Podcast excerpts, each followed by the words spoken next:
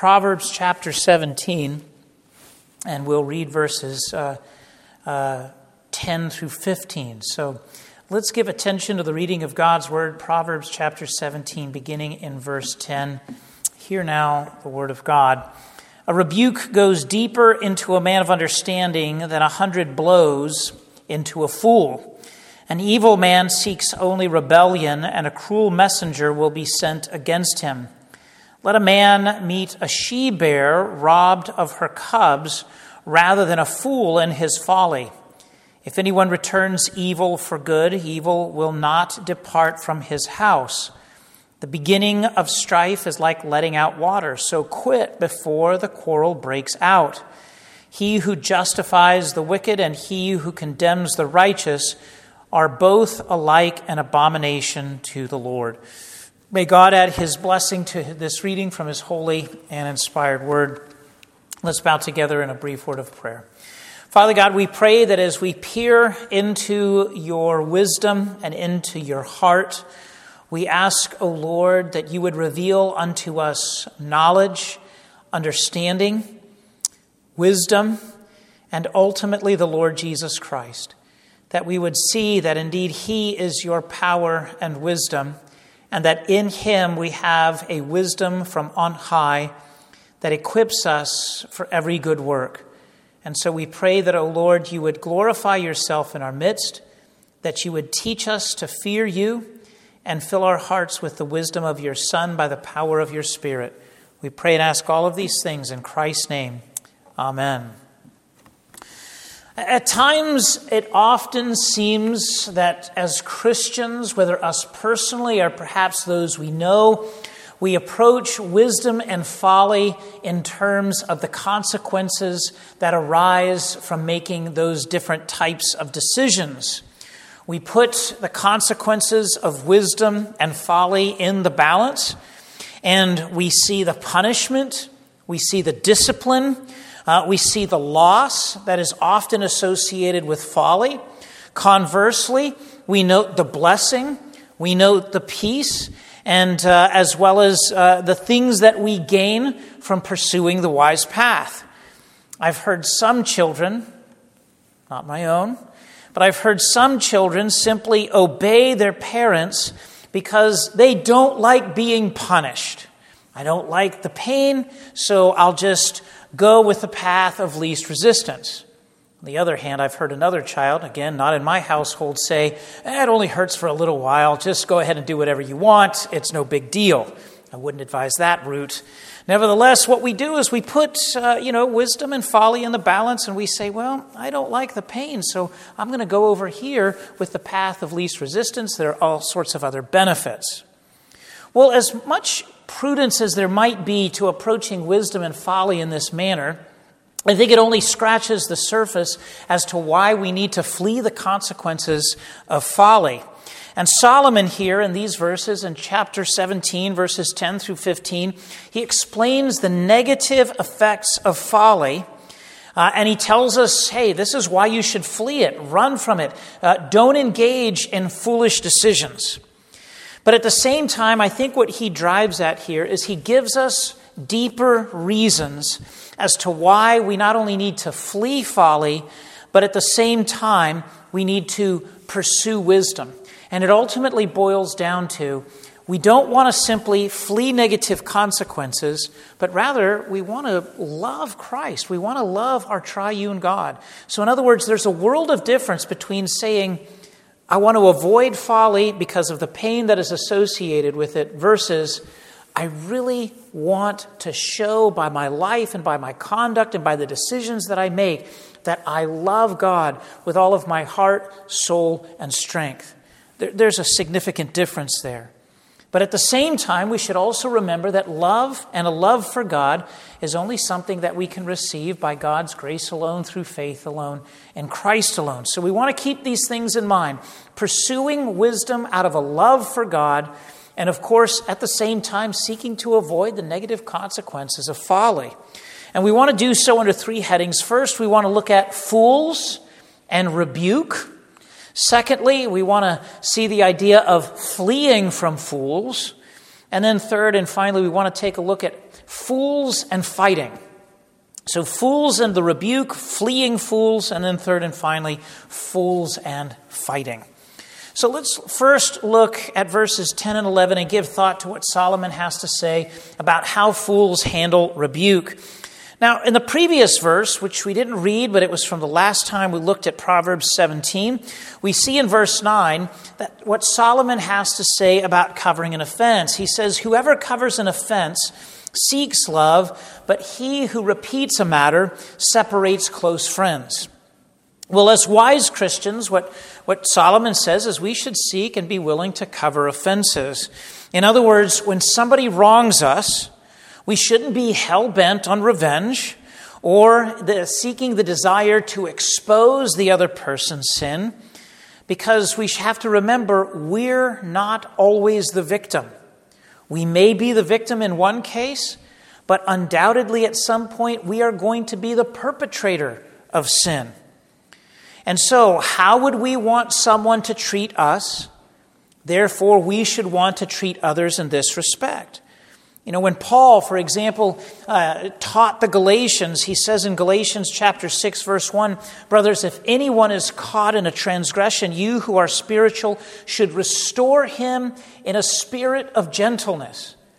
You know, one of the things that often tempers my own parenting and especially my own discipline of my children, uh, and I think it does, it's the same thing for my wife, as I try to remind myself and my wife God does not deal with me. He does not deal with us as our sins deserve. If I got punished to the extent that I deserve it every single time that I sinned, um, I'd probably be pretty miserable. You know, and so I often think how gentle and how kind God is with me. And if that's the case, then that's how I need to be with my children. That's how I should try to be with others. We should seek, therefore, to cover offenses. And by cover offenses, Solomon does not mean ignoring sin. He does not mean uh, turning a blind eye to it, but rather he means being willing to forgive someone and not broadcasting the fact that someone has sinned against you. So we should be willing to forgive and forget, but at the same time, coupled with verse 10, it also means that we should not shy away from the rebuke. So, covering an offense is not antithetical to the rebuke. He says in verse 10 a rebuke goes deeper into a man of understanding than a hundred blows into a fool. So, while we can and should be willing to cover an offense, we should be willing to offer rebuke as well. Now, let's be honest. I don't know about you, but rebuke is a dish that I don't particularly care for. Not on my favorite list on the menu. You know, but at the same time, what Solomon says is that a wise person will consume a dish of rebuke down to its last morsel. Why? Because the wise Christian is humble he's willing or she's willing to accept rebuke when they've sinned because it helps them get closer to Christ.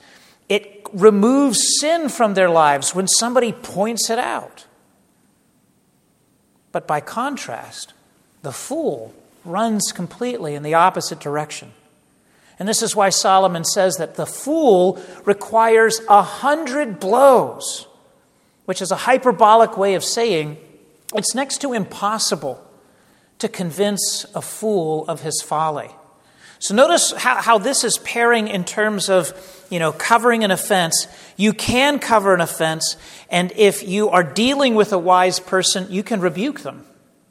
And they'll receive it. And they'll receive it well. Which says as much not only if you are dealing the rebuke, but also if you are receiving the rebuke. But fools, on the other hand, are hard hearted. They're filled with arrogance, and they ultimately only take their own counsel. Think, for example, of the many blows in the Bible that fools have suffered. Think of Pharaoh. How many times did God deliver blow after blow against the Egyptians and against Pharaoh, and yet he refused to let Israel go? According to Isaiah chapter 9, verse 13, the Israelites repeatedly received the blows of God, and yet they too refused to turn to God. The people did not turn to him, says Isaiah, who struck them, nor inquire of the Lord of hosts. So the fool flees from the rebuke. The, flu- the fool takes a hundred blows and still does not respond. By way of contrast, the, the, the wise person heeds the rebuke what did it take for David to heed the rebuke of the Lord? He was mired in his adultery. He was mired in the sin of murder. And yet, when the prophet Nathan approached him and told him a parable, and Nathan saw that David could see the injustice in the parable, when the man who had many sheep and many flocks and many herds took the one ewe lamb of the poor man, and David said, Such a person has committed great sin. And then Nathan turns to him and says, Thou art the man.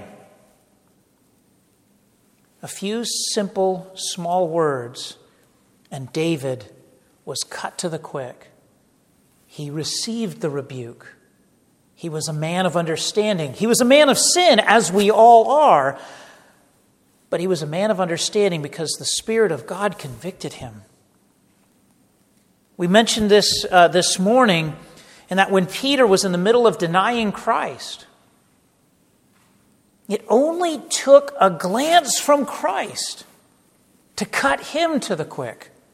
Luke 22 61, and the Lord turned and looked at Peter. And Peter remembered the saying of the Lord, how he had said to him, Before the rooster crows today, you will deny me three times. And he went out and wept bitterly. A rebuke goes deeper into a man of understanding than a hundred blows into a fool. But again, we have to remember that it's only God who can give us a wise and discerning heart. Only He can enable us to receive the rebuke well you know, what does the prophet Ezekiel say in Ezekiel 36, 26? I will give you a new heart and a new spirit I will put within you, and I will remove the heart of stone from you and uh, you, uh, from your flesh and give you a heart of flesh. So, in other words, if we're seeking wisdom and if we're seeking to be wise people, people that exhibit and manifest the wisdom of Christ, it means we have to continually seek out Christ and say, Give me a pliable heart. Give me a heart that is willing to receive rebuke. Conversely, within the context of the passage, we can also say, Give me the courage to be able to, to administer a rebuke if necessary. Of course, we also have to have, have to have the wisdom to be able to discern whether or not the person that we're seeking to rebuke is capable of heeding the rebuke. So often uh, in life, whether it's in ministry, whether it's in family life, you know, I, I, will uh, have some sort of situation that the Lord puts in my path where somebody needs a rebuke. And my wife will ask me, Are you going to say something?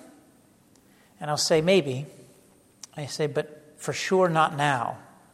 And then she knows what's next. And my wife says, Oh, is it because you don't think you have a listening ear? And I said, Yeah, I don't think I have a listening ear. Sometimes you have to use wisdom to, to, to perceive whether or not somebody is prepared to listen to the rebuke. Sometimes you have to say, you know what? I don't know that this person is, is, is, at all prepared to hear the rebuke. Sometimes I have to utter the words, I think this person is much too foolish in order to hear anything that I might have to say. Now, in some circumstances, again, it calls for wisdom. Sometimes you got to let the rebuke fly, regardless of whether or not the person is prepared to hear it or not, because they need it.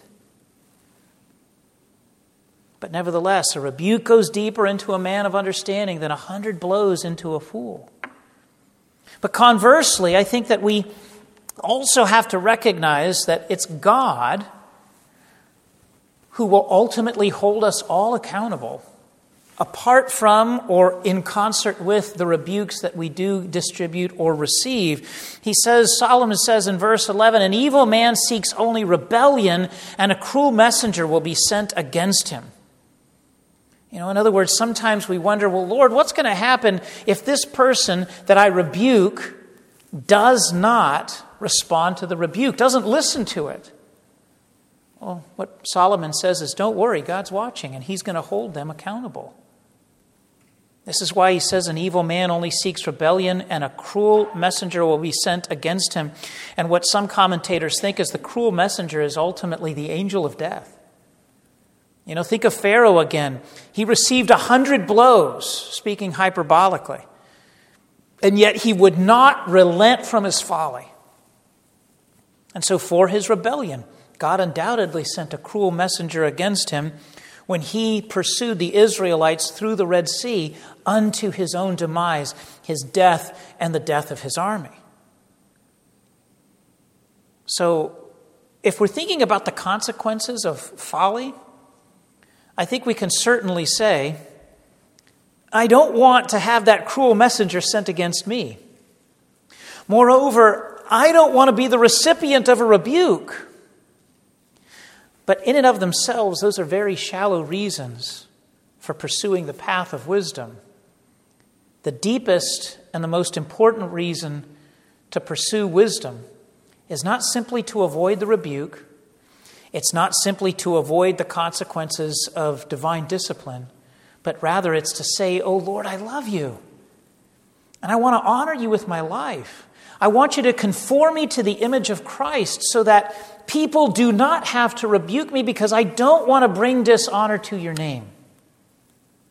Moreover, I don't want to incur your fatherly discipline and displeasure. So, in other words, we should ask ourselves why am I seeking wisdom? Is it out of a sense of pride because I don't want somebody to correct me? I don't want to face the consequences of foolishness? Or is it out of a deep, grace filled love for our triune God? Secondly, when we think here of what Solomon says in verses 12 and 13, we can say that he talks about the importance of fleeing fools. If God sends his messenger of judgment against the fool, then this naturally means, hey, stay clear of the fool. You don't want to be around when the fool gets judged.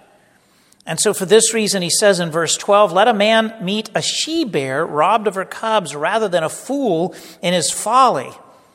Now, this may seem a bit out of place, but believe it or not, it was quite common. Bears lived in great abundance in Israel and in the surrounding nations, but they essentially were hunted into extinction, and the last bear was killed in Syria uh, just before World War II. But the imagery is clear here. In that, uh, when my family and I we went to the Grand Tetons a couple of summers ago, and uh, we were going to go on hikes, and the rangers uh, encouraged us, well, you might want to buy some bear repellent, you know, bear mace, pepper spray. And it's the industrial kind. Came in a big old can. It looked like a can of hairspray, but it wasn't hairspray. It was like pepper spray. And it was like $50. And my wife said, that's kind of expensive. Do you think we really need it? I said, I think we'll regret it if we don't have it. And it's worth the 50 bucks because if we run across a bear on the path, uh, you know, I, I, I think it would be good for us to be able to fend off the bear. But what they especially warned us is they said, yeah, you know, keep your bear spray at hand, make a lot of noise, and, you know, be careful out there. But if you see cubs, really be worried and steer clear. Because if the mama bear thinks that you are going to harm her cubs, she will come at you with everything that she's got. Because she will seek to defend those cubs. So if you ever see bear cubs, uh, look around, try to find the mother, and then head in the opposite direction as, as smartly and as calmly as you know how. And this is the imagery that, that Solomon says as he says, hey, stay clear of a she bear robbed of her cubs. That is one angry mama bear. But you know what's worse, says Solomon? Is a fool in his folly. That's pretty powerful imagery when you think of it. As cute, uh, I mean, as, as ferocious as a bear can be, the fool is even more deadly. It's even deadlier. The, the mother bear can tear you limb from limb, whereas the fool can perhaps have an equally, if not more, devastating effect upon the life of the wise. You know, so an angry fool, for example, can bring a world of hurt upon you simply from his lack or her lack of self control. Think of the destruction that Jacob's sons, Simeon and Levi, brought against Shechem's sons for sexually assaulting their sister, Dinah. They killed every single male inhabitant of the city. Think of Nebuchadnezzar's unrestrained wrath, where he instructed his men to conduct or to, to construct a fiery furnace and that it would be heated seven times greater than any other furnace that had been built before, so that he could put Shadrach, Meshach, and Abednego into that fiery furnace. Or think of Saul's foolish anger, as the book of Acts says in chapter 9, verse 1, that he breathed out threats and murder against the disciples of the Lord. So think of, of the, the rage that can, uh, and the danger that surrounds fools in their anger and in their lack of self control. You want to steer clear. King David was almost himself carried away by his own foolish rage when Nabal, which incidentally, if you recall, means fool, insulted and verbally accosted his men in 1 Samuel chapter 25, but yet it was the wise words of Abigail who turned him away from his foolish course of action, from venting his rage against Nabal. So now, this is one of the things that Solomon says here is he says, hey, steer clear of the fool, especially an angry one. And the wise Christian should flee the wrath of fools for a number of reasons, but at least Solomon gives one. He says this in verse 13 If anyone returns evil for good, evil will not depart from his house. You see, in their rage, angry fools seldom, seldom slow down enough to ensure that they're not trampling upon the righteous. They're so intent on exacting revenge that they ultimately end up sweeping up the wicked as well as the innocent. And so, God, just as God judges the wicked by sending his messenger of judgment against them, so Solomon observes that evil does not depart the house from those who return evil for good. In other words, God sees everything, and though he may not be visible to the naked eye, he holds us accountable for our actions. David's men protected Nabal's property, and for this good, Nabal returned evil upon them by reviling and, betray- and berating them. And so, what did God do? he judged Nabal for his evil actions. 1 Samuel 25, 38, and about 10 days later, the Lord struck Nabal and he died. How does David comment upon this? Next verse, 1 Samuel 25, 39. The Lord has returned evil on Nabal and his own head. So Proverbs 17, 13. If anyone returns evil for good, evil will not depart from his house. So what, what Solomon here is saying is he's saying, first of all, avoid the fool, the angry fool, because they are encompassed by rage and you're liable to be injured or even hurt or worse in the process. But one of the other reasons he says you want to avoid the angry fool is that if they return evil for good, that means that evil will rest upon their house. It will uh, this cloud of anger, this cloud of rage, this cloud of evil will hang over them.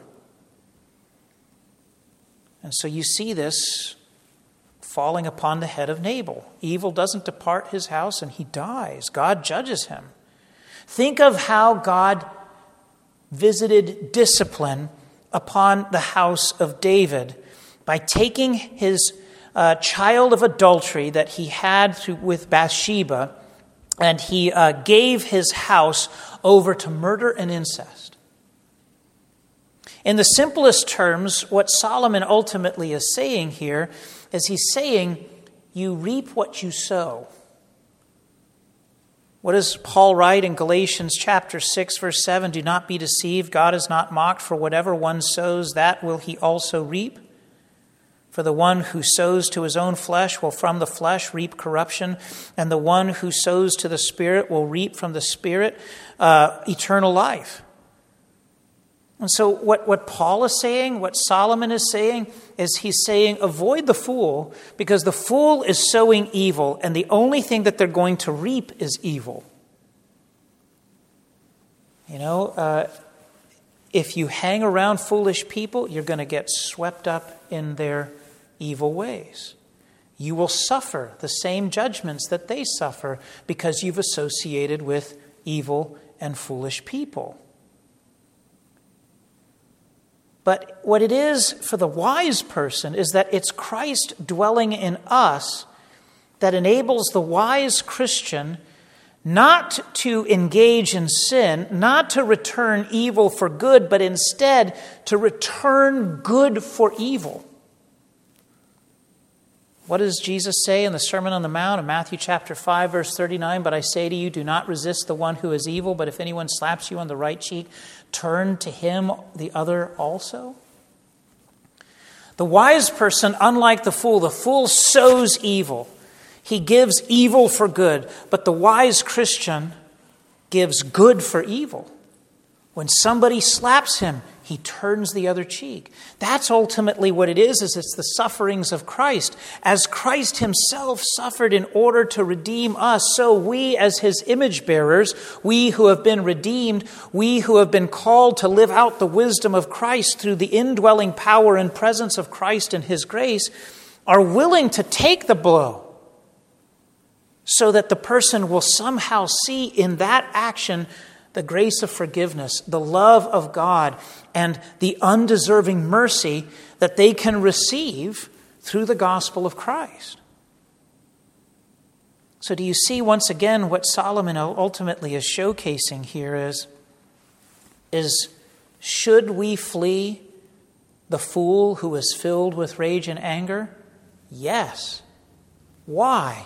Well, the shallowest of reasons are so we don't get swept up in the evil in which they are engaged in, so that we don't fall under the discipline of God and get judged as they will be judged.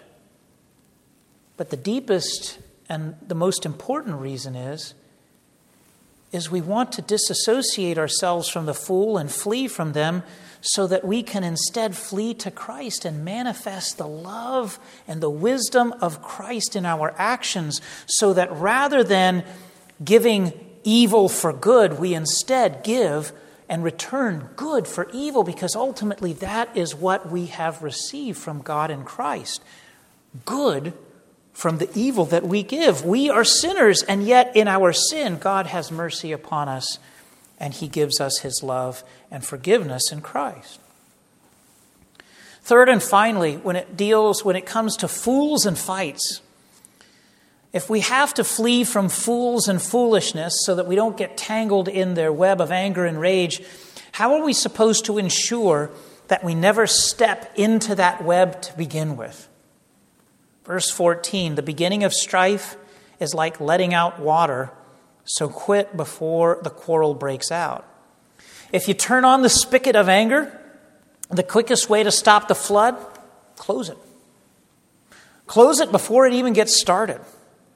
You know, one of the things that I'm sure you do, and I, I, didn't have to really do this in California, but here in Mississippi, when you get those cold, hard freezes, you know, you have to go around and you have to shut off all your water pipes outside. And sometimes it's best even to drain the, the water out of the pipe. You shut it off at the main, drain the water out of the pipe, and then cap it off with a nice insulated cover so that the pipes don't freeze and then burst. Well, there's a, there's a sense in which we can say that what Solomon is saying. He says, hey, don't let a fight break out to begin with. Just turn off the spigot, drain the pipe, make sure that there is no anger there to begin with. Don't let it get started in the first place. In other words, quit while you're ahead. Now, I think there's a num- there are a number of ways to do this that the Bible presents to us. In other words, how can you head off a fight with a fool? The first way we could do it is simply to remain silent. Remain silent. You turn off the spigot of your mouth. David writes in Psalm 38, verses 13 and following But I am like a deaf man, I do not hear, like a mute man who does not open his mouth. I have become like a man who does not hear and in whose mouth are no rebukes. But for you, O Lord, do I wait. It is you, O Lord, who will uh, answer. In the face of uh, accusations, David said, I'm going to be mute. I'm going to wait on you, O Lord, to vindicate me. I'm going to remain silent. And in this regard, I think David prefigures the silence of Christ before his accusers. Here is Christ, wisdom incarnate, that when the accusers were hurling lie after lie against him, as a lamb before its shears is silent, so Christ opened not his mouth. A second way that we can ensure that we don't let a fight with a fool break out is to seek forgiveness of the one whom you have offended. Speak few words, offer no excuses. I forget the, the British lord from the 19th century who said it, but he said uh, this simple phrase that has stuck with me ever since I read it a couple of years ago never complain, never explain. Never complain, never explain. And I think that that advice is so useful when it comes to seeking forgiveness. Just a few weeks ago, somebody offended me, uh, and I had to call him out publicly for it. And afterwards, the person approached me and he said, I'm sorry if I offended you. And I said, Why did you have to say the word if? It's pretty clear that you offended me. I told you explicitly that you did. You know, and he said, with a look of puzzlement on his face, I'm not sure what to do. And I thought, I don't think I, I, I don't think I have a listening ear here at this point. Because the, the, the simple thing to do is to say, I'm sorry, please forgive me for offending you with the things that I said. It wasn't my intention. End of discussion. Simple. Don't complain, don't explain. Just say, I'm sorry, please forgive me. I offended you. I, I shouldn't have. So just say, please forgive me. Seek the forgiveness of the person whom you've offended. Simply and clearly offer no excuses, speak few words. A third way that we can go about seeking to, to, to, to, turn the tide against the quarrel, keeping it from breaking out, is that we always have to seek the truth. We always have to seek the truth. Uh, Solomon says in verse 15 of chapter 17 He who justifies the wicked and he who condemns the righteous are both alike an abomination to the Lord. You know, so often we think that in the scriptures, we should never let the guilty person walk, and that that is an abomination to the Lord. And, and Solomon would say, yes, the guilty should never go free. But notice what else Solomon also says is that it's also wrong to condemn the innocent. God finds both to be reprehensible.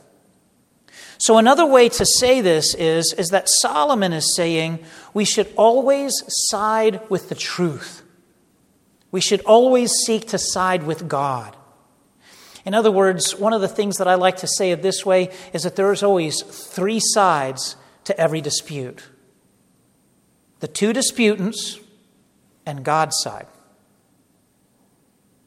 Because as the two disputants engage in their disagreement, in their court case, whatever, it's often the case that there's enough sin for everybody to go around. Somebody may be the innocent party, but it may be that they're just the lesser guilty party in some cases.